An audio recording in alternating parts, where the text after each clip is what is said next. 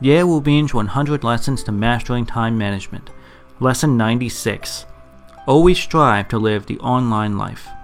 Hello everyone, my name is Ye Bin from Yixiaoneng. I'm so happy to be with you now at 6 a.m. on the Ximalaya app.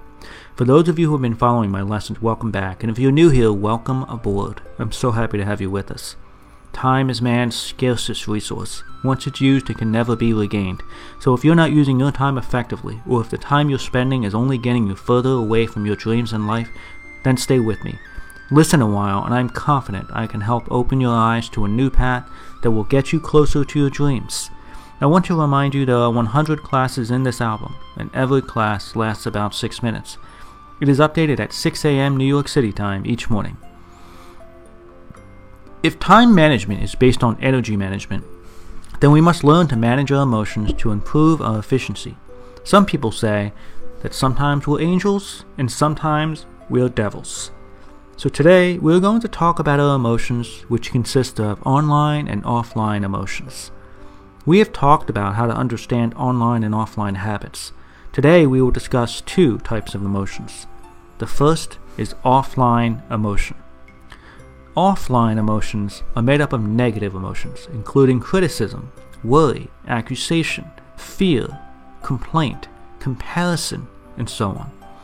Online emotions, on the other hand, include love, peace, and joy. And some emotions are both online and offline, such as forgiveness. This is called a dividing line. Our emotions cannot always be either online or offline. Our emotions are always in a constant state of change, constantly transforming from one stage to another, often crossing over the dividing line.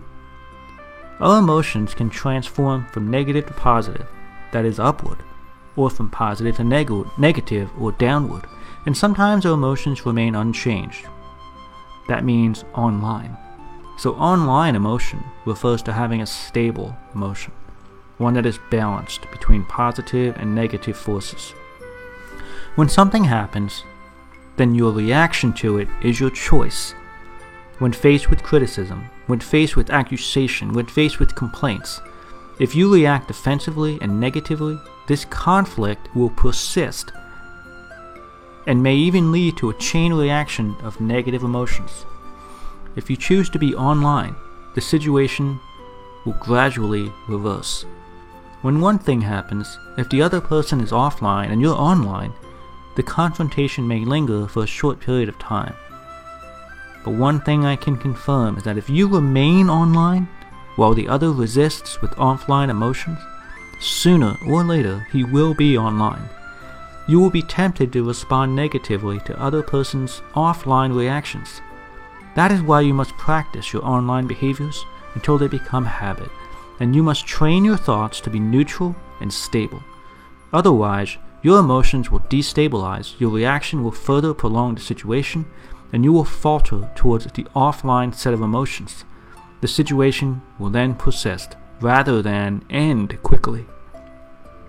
Today, I want to tell you that if you're able to remain in a stable, balanced, online, emotional state, the other person will calm down and come online just like you.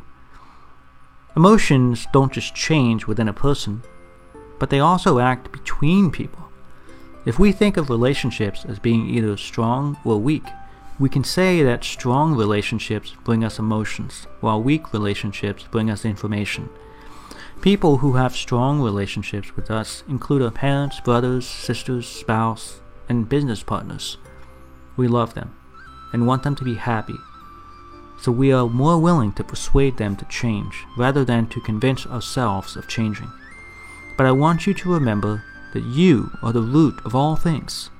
If we cannot change ourselves, how can we ask others to change? So we have to make a decision. That is, we have to change ourselves before changing others. We have to live online and guide our parents, brothers, sisters, spouse, and business partners to change themselves from online, from offline that is, to online. This is a long journey.